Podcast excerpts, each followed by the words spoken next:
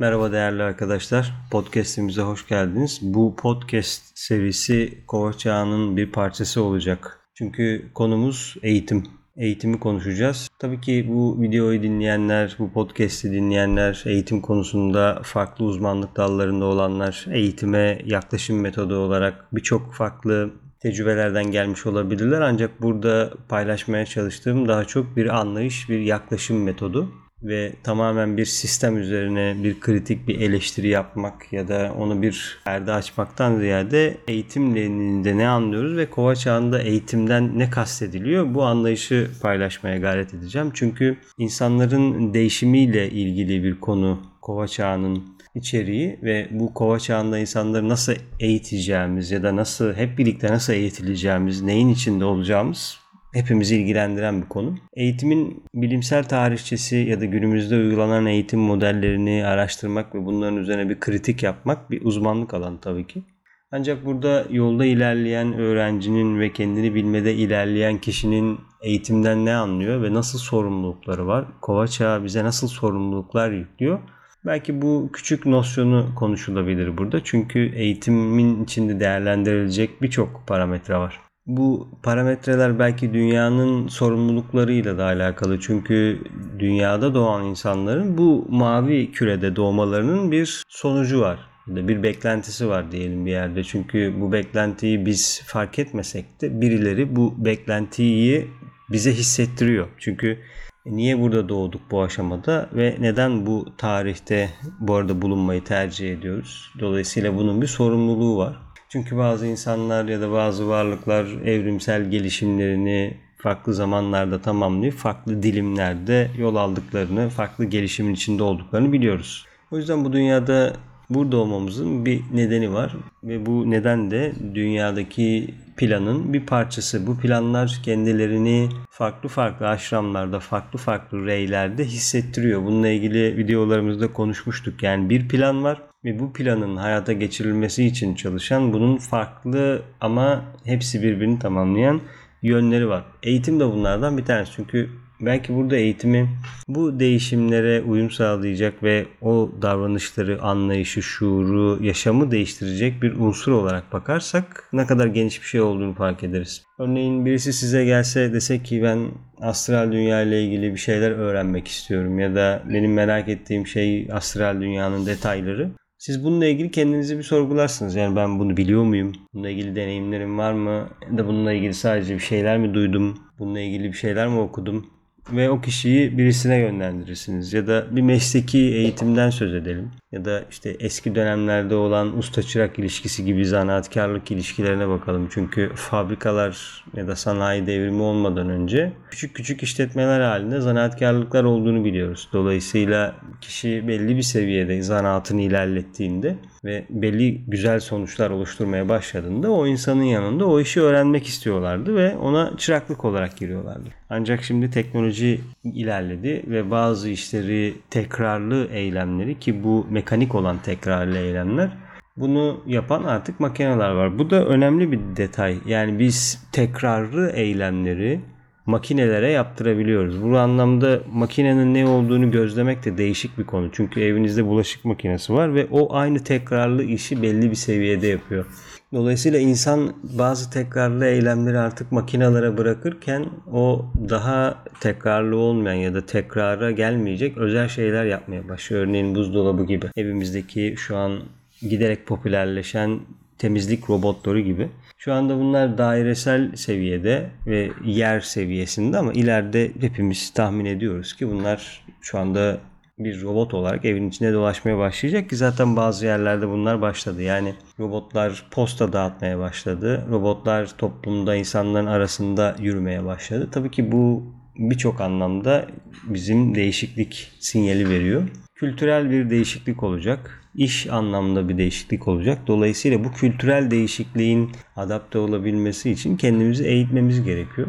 Peki insan şu an kendini nasıl eğitiyor? Çoğunlukla belli bir eğitime geldiğimizde bu ki bu eğitim dışsal bir eğitim olsun. Yani işte liseden mezun olduğumuzda, üniversiteden mezun olduğumuzda ya da yüksek lisans yaptığımızda ki bunlar artık giderek kolaylaştı.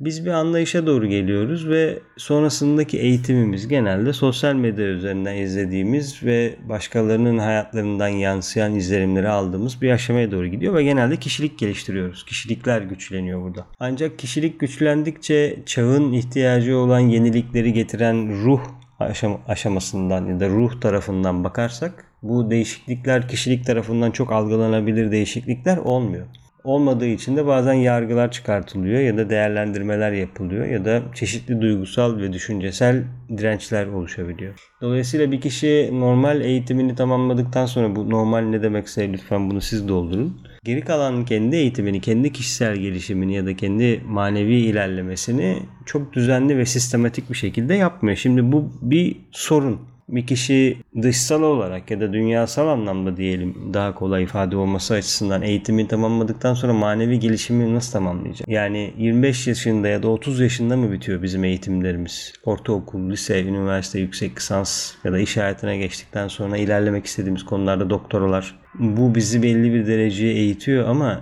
çağın ihtiyaçlarıyla entegre olacak ve kendimizi de bu anlamda eğitimle birazcık kişiselleşmesi gerekiyor. Çünkü senin nedenselliğinin genel bir eğitimi verilmesi çok mümkün değil. Yani bir eğitim sistemi oluşturulabilir. Bu eğitim sisteminin içinde bazı hermetik, okült bilgiler olabilir ve bu bilgileri bize aldığımızda kendimizle ilgili bağlar kurabiliriz. Ancak kendi kişisel nedenselliğimizin eğitimi ve detaylı ilerlemesi kişide kalıyor. Kişiyi bu anlamda yalnız bıraktığımızda ne yapıyor? Nasıl bulacak bu bilgileri? Sosyal medyaya gittiğinde bilgiler çok kirli ve yanlış belki de ya da içeriğinden tam emin olamadığımız ve manipüle edilmiş bilgilerle bir anlayış oluşturuyor kendine ve bu anlayışla toplumun bir parçası oluyor ve toplumun ürettiği genel enerjinin içinde o da yerini alıyor. O yüzden bu anlamda bakıldığında daha yukarı aşamalara ulaşabilmesi için kişinin bir sistemli eğitimin içinde olması gerekiyor. Bu aslında ilave bir şey değil, onun hayatının bir parçası. Çünkü Kovaç abimizden kültürel olarak entegre olabileceğimiz ve belli seviyeye geleceğimiz ışıklar üretmemizi bekliyor. Ki bu bir anlamda inisiyasyon olabilir. Yani toplumun hepsinin birinci inisiyasyonunu ve bir süre sonra da ikinci inisiyasyonunu alması gibi. Yani biz yaşadığımız ülke itibariyle kendimizi ayrılmış, özerk dili farklı, dini farklı, coğrafyası farklı olarak hissetsek de dünyanın tek bir planı var ve ihtiyaçlara göre bu plan farklı dillere, dinlere, ırklara bölünmüş halde ancak bir plan var ve bir insanlık ailesi var. Böyle bakıldığında bu ayrımı fark edersek ya da bir ayrım olacağını görürsek aslında birleşmek daha kolay oluyor. Çünkü gezegenimiz ya da üzerinde bulunduğumuz bu mavi küre güneşin bir parçası. Güneşin içinde biliyoruz ki onu takip eden daha farklı küreler var. Dolayısıyla bu kürelerden bazıları kutsal gezegen olarak değerlendiriliyor. Bazıları kutsal olmayan gezegen olarak değerlendiriliyor. Bu tabii ki astrolojinin bir konusu olsa da genel olarak şunu söyleyebiliriz ki gezegenimiz de kutsal gezegen olma yolunda. Bu buna kutsiyet veren şey nedir diye sorabilirsiniz. Belki bu sizin araştırma konunuz olsun. Yani bir gezegeni şu kutsal yapar, şundan dolayı şu olur cevabını burada vermek gibi bir amacım yok. Çünkü daha doğrusu bu evet böyledir, hayır şöyledir gibi kısa bir cevap değil. Daha çok bir araştırma konusu. Dolayısıyla gezegenin böyle bir amacı varsa biliyoruz ki kutsal olabilmesi için de bazı şeyler ışıklı olabilmesi gerekiyor. Dolayısıyla burada yaşayan varlıklarının da ışıklı olabilmesi gerekiyor. Biz ışık üretebilmemiz için de bir şeye benzememiz gerekiyor. Çünkü bencil olduğumuzda ya da biz almaya başladığımızda rengimiz kararıyor. Ki siyah rengin bütün ışığı alan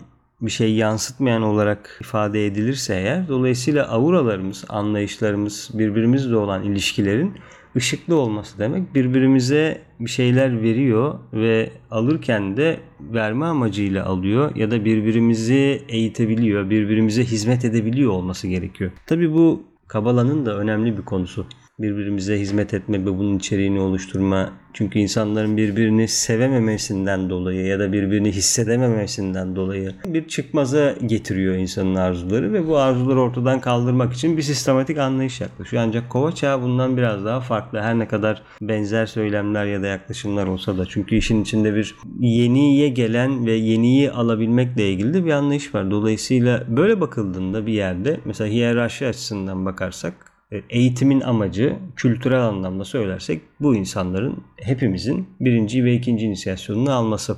Bu çok büyük bir konu. Yani bir çıktı. Eğitimden beklenen bir şey ve şu anda aldığımız eğitimler de bizi inisiye yapıyor mu? Ya da nasıl inisiye olacağız? Eğitimler nasıl bu noktaya doğru gelecek? Bu önemli bir konu.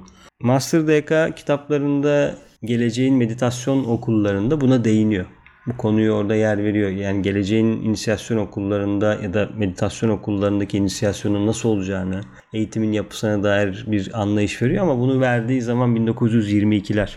Dolayısıyla aradan neredeyse neredeyse değil tam 100 yıl geçmiş ve geleceğin meditasyon okullarına dair bir anlayışlar güncellenir belki ileride. Çünkü takvimsel olarak bakıldığında bize 2025'ten sonra önemli bir kararın alınacağını söylüyor ya da 2025'ten sonra daha yüksek varlıkların giriş yapacağı söyleniyor. Diyelim ki elektrikle ilgili ve bilimsel anlayışla ilgili şuurumuzu sıçratan, kültürün aydınlanması için aniden ve tartışılamayacak bilimsel verileri masaya koyan o büyük inisiyelerden ya da öğrencilerden bahsedelim. Mesela bunlardan bir tanesi de işte Hırvat asıllı Tesla olsun.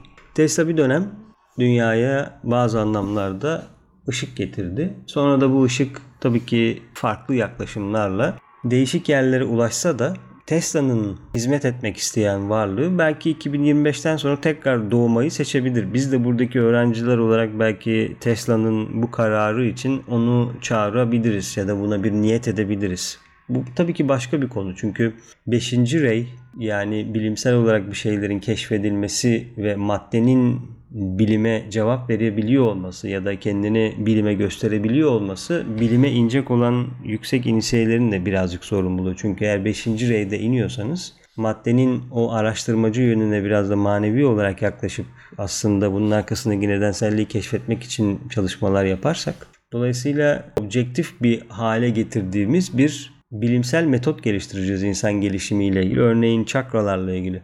Çakralarla ilgili mistik ve daha çok subjektif deneyimlerle ilerliyoruz. Ancak bilimsel olarak bu eğitim sisteminin içine konulduğunda ya da Antakarana sistemi keşfedildiğinde ve bunu objektif olarak konuşmaya başladığımızda eğitimin geleceği nokta o olacak. Yani bizim ya da eğitimin geleceği konularından bir tanesi olacak. Bizim varlıkları ya da öğrencileri hepimizi nasıl entegre edeceğimize dair elimizde araştırmasal ve bilimin de bunu desteklediği bir metot olacak. Yani Antakarana Köprüsü nasıl inşa edeceğim? Astral beden nedir? Astral alem nedir? Orayı nasıl anlayabiliriz? Düşünce formları nedir? Nasıl düşünce formları üretiliyor? Ya da düşünce formlarıyla benim aramdaki ilişkiyi nasıl kullanabilirim? Ya da gelişim için düşünce formları nasıl üretilebilir? Tabii 5. rey ile ilgili söylenecek birkaç şey daha var. Belki de bu anın içinde olması gereken en son web teleskobu yollandı biliyorsunuz ve teleskop bize görüntüleri yolladıkça hepimiz anında bir şey hissetmeye başladık. Yani belki o anlayışa gelebilmemiz için bir süre eğitim ya da bir süre bir şeylerin konuşulması gerekiyordu ama 5. reyden bir bilimsel bir tespit göreceliliği ortadan kaldırıyor ve hepimizi bir anlayışa doğru çekiyor. Tabii ki bu işin içinde inisiyasyon ya da yüksek inisiyeler olmadığında bizi bilimin o tek taraflılığına da götürebilir. Demek istediğim şey sadece masaya bir şeyler koyup tek taraflılık değil. Bunu daha yüksek bir anlayışın ya da maddenin cevap verdiği ruhun ihtiyacını keşfetmek olarak bir eğitim modeline desteklenmesinden bahsediyorum. Yoksa tek başına bir buluş bizi bir şey ifade etmeyebilir ya da buluşlarla çünkü ürettiğimiz teknoloji şu an genelde insan şuurunda çok fazla bir değişiklik açmayabiliyor. Yani hızlı trenin benim üzerimdeki etkisiyle bilimsel buluşların ya da insan şuurunun ilgilendiren onun entegrasyonunu sağlayacak buluşlar olup olmadığı konusunda bir soru işareti var. Çünkü bu anlamda bilim de bazı şeylerin tek elinde olabilir. Yani savaş sistemlerinin geliştirilmesi benim şuurumda neyi açıyor? Benim bilmem gereken şey bedenlerimin yapısı, eterik bedenimi keşfetmem gerekiyor. Yani aradan 100 yıl geçti. Biz eterik bedenle ilgili bir çalışma yapıyor muyuz emin değilim. Dolayısıyla bilimin ürettiği içerikler genelde başka türlü bir düşüncenin sonucu olduğu için bu düşünceye şu an ne demek isterseniz o sizin gözlemlerinize kalsın ama şunu düşünmek belki bir fikir verebilir. Bir grup insanın amacı ya da mühendisin ya da bilim insanının amacı bir silah üretmek ve bu ürettiğimiz silahla kendi sınırlarımızı korumak ya da bunu satmak. Bunun satılabilmesi için de belli derecede dünyada bir ayrım olması gerekiyor. Ayrım olabilmesi demek zaten bir şeylerin birliğe doğru giderkenki engeli demek. Şimdi eğer bir taraf insanlık ailesini birleştirmek ve aradaki farkları kapatmak için anlayış üretiyor ve insanları şuurlandırıyorsa doğru ayrım yapabilme kapasitesini geliştiriyorsa ki bu gelişince zaten bir ayrım olmadığı fark ediliyor.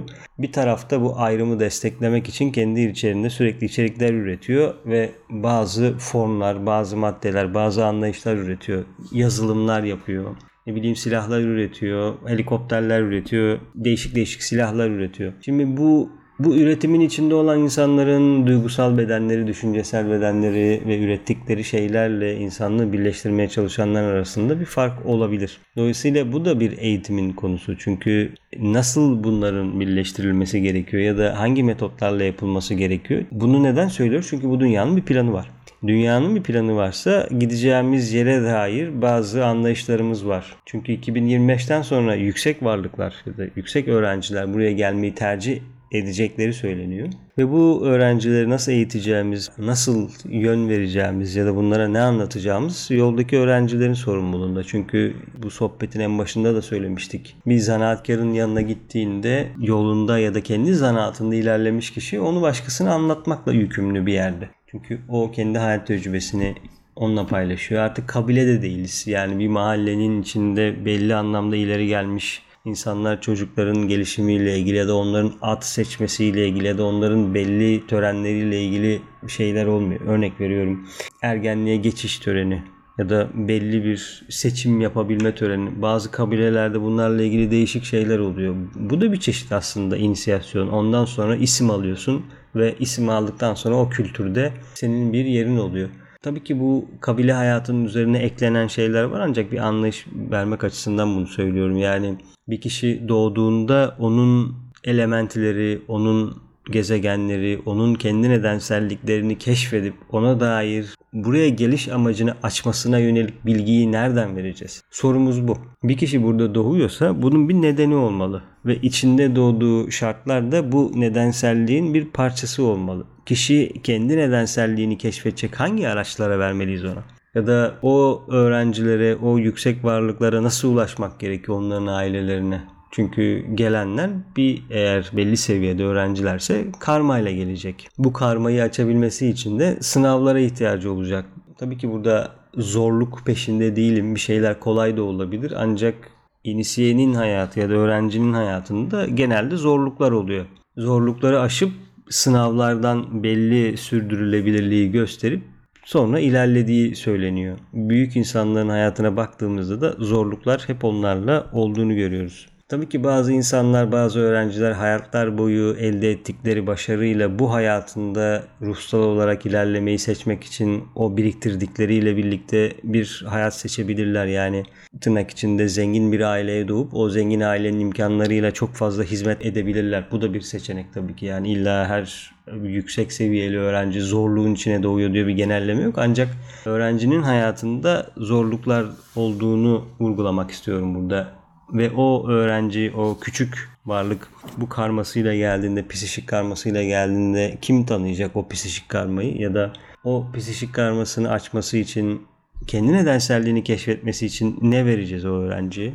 Ya da annesi babası o çocuğu yargılarken nasıl bir yaklaşım yapmamız gerekiyor? Yani ilk 4 yıl eterik beden 4 ile 7 arasında fiziksel beden gelişimi, sonra astral beden, sonra mental bedenin gelişimi, en son felsefe ve zihinsel gelişimle ilgili mi çalışma yapmak gerekiyor? Ya da ilk inisiyasyonunu ne zaman alması gerektiğini düşünüyoruz o varlığın? 21 yaşında mı? Ya da 25 yaşında mı? Birinci inisiyasyonunu 21 yaşında alırsa ikinciyi kaçta alacak? 35'te mi? Böyle giderse üçüncüyü alması 55'ini mi alacak? Ya da 60-70'ine doğru mu dördüncüyü alacak? Ya da onu dördüncüye hazırlamak için gerekli olan mekanları nasıl seçeceğiz? Ya da onun onunla birlikte yürüyebilmek için onun o seviyedeki ihtiyacına cevap verebilmek için nasıl bir eğitim sistemi olacak ya da nasıl bir kültürel değişim olacak ya da hangi merkezlerde bunlar yapılacak? Tabii ki bu insanlığın eğitilmesi, öğrencilerin belli bir aşamaya gelmesi hiyerarşinin asıl işi. Yani hiyerarşi dünyadaki ruhsal hiyerarşi ya da öğretmenler diyelim.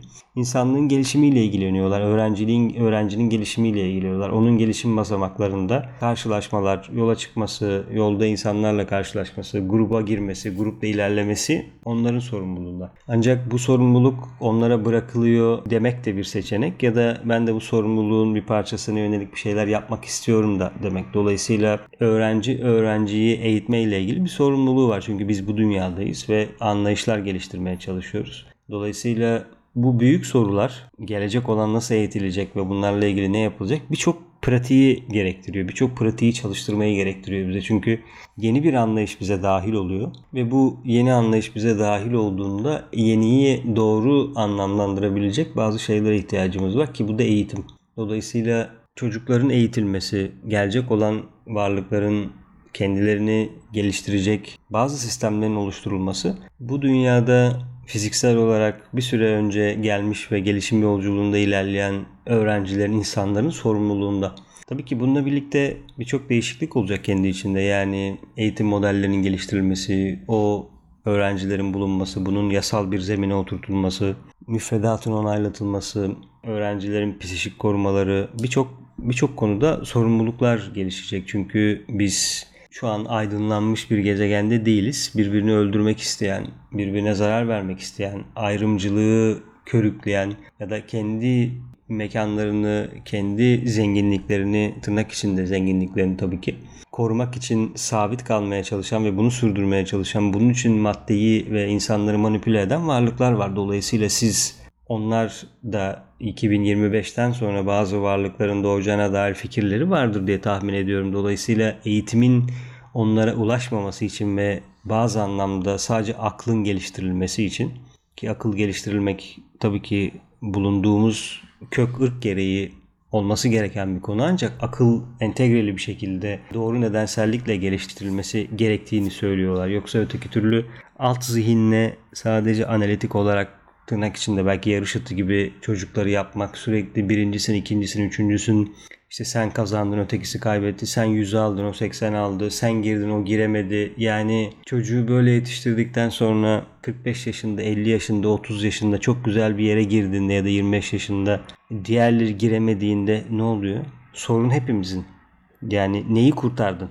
Çocuğu öyle yetiştirmenin amacı ne yani? Ne oldu yani sen yüksek bir mevkiye geldin diye toplumda o yoksa sonra dönüp toplumu geliştirmek için uğraşıyorsun. Yani bakıldığında başta bu daha mantıklı bir şekilde yapılsa böyle olmayacak. Tabii ki bu topluma bir kast sistemi getirelim anlamında değil. Yani herkes karmasına göre değerlendirilse ya da öyle bir yargıç olsa ya da öyle bir görücüler olsa ya da kahinler grubu olsa ve çocuk doğduğunda aurasına bakıp aurasındakilerle konuşup ya bu çocuk işte ruh ruh ruhsal sınıfta ya da ruhban sınıfında ötekisi işte şu sınıfta deyip ayrım yapılsa böyle sert bir ayrımdan da bahsetmiyorum tabii ki. Ancak eğitimin manevi ilerlemesi hepimizin bir sorumluluğu ve bu sorumluluğu nasıl paylaşacağımız, sorumluluğu nasıl adımlar atacağımız hepimizi ilgilendiriyor. Işığın mücevherleri olarak bir fikrimiz var bununla ilgili. Ancak bu fikir bununla ilgili ilerlemek isteyen insanlarla bir araya geldiğinde giderek güçleniyor. Nitekim de öyle oluyor çünkü bu bunun asıl sorumlusu hiyerarşi ve bu düşüncelerin içinde olan insanlarla bir şekilde karşılaşmalar yaşıyoruz. Çünkü bu bu bizim üzerimize düşen bir sorumluluk. Tabii ki bu başka başka entegrasyonlara doğru götürecek bizi. Yani entegrasyonlardan kastım e, güneşin hareketleriyle entegre olmak, festivallerle entegre olmak, kültürün içinde canlı dinamik eğitim modellerinin oluşturulması ve statik işin içinde bir zeka bağlantısı kalmamış bir con-action bağlantısı olmayan ve işin sadece İsa öğretmenin dediği gibi bardan dışını yıkıyorsunuz dediği konu bardan dışını yıkamadığımız ya da dışını ve içini aynı anda yıkayabildiğimiz canlı bir bağlantı sistemi geliştirilmesi gerekiyor. Yani reconnection gibi, rebinding gibi ki bu zaten religious kelimesinin, din kelimesinin de anlamı.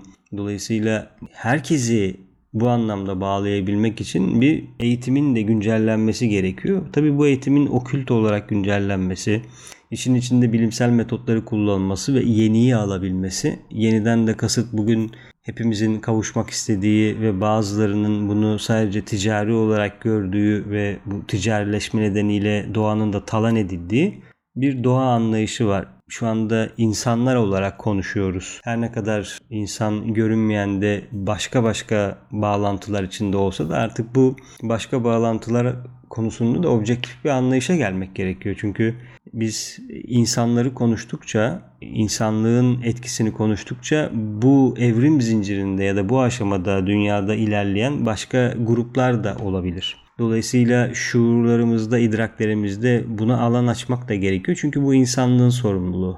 O zaman bakıldığında eğitim hem bu sorumlulukları anlayacak hem insanı gelişim basamaklarını objektif bir şekilde yönlendirecek bir şey olacak. Bunun başlangıç aşamaları, pilot uygulamaları ve önce biz bu anlayışları nasılız buradan başlıyor. Çünkü eğer bu anlayışları doğru oturtmazsak zihinlerimize ilhamlar ya da anlayışlar gelmezse kendi kişisel ışıklarımızda bir şeyler yapmaya başlarız. O yüzden bu çok önemli konuya böyle kısa da olsa bir giriş yapmak istedim. Umarım şuur alanlarınızda bir karşılık bulmuştur çünkü hepimizin sorumluluğu. Bu sorumluluk biz bunu taşıdıkça ve bu konuda ilerledikçe daha da gelişeceğini düşünüyorum. Evet değerli arkadaşlar bir sonraki podcast'te bir sonraki yaklaşımda görüşmek üzere. Hoşçakalın.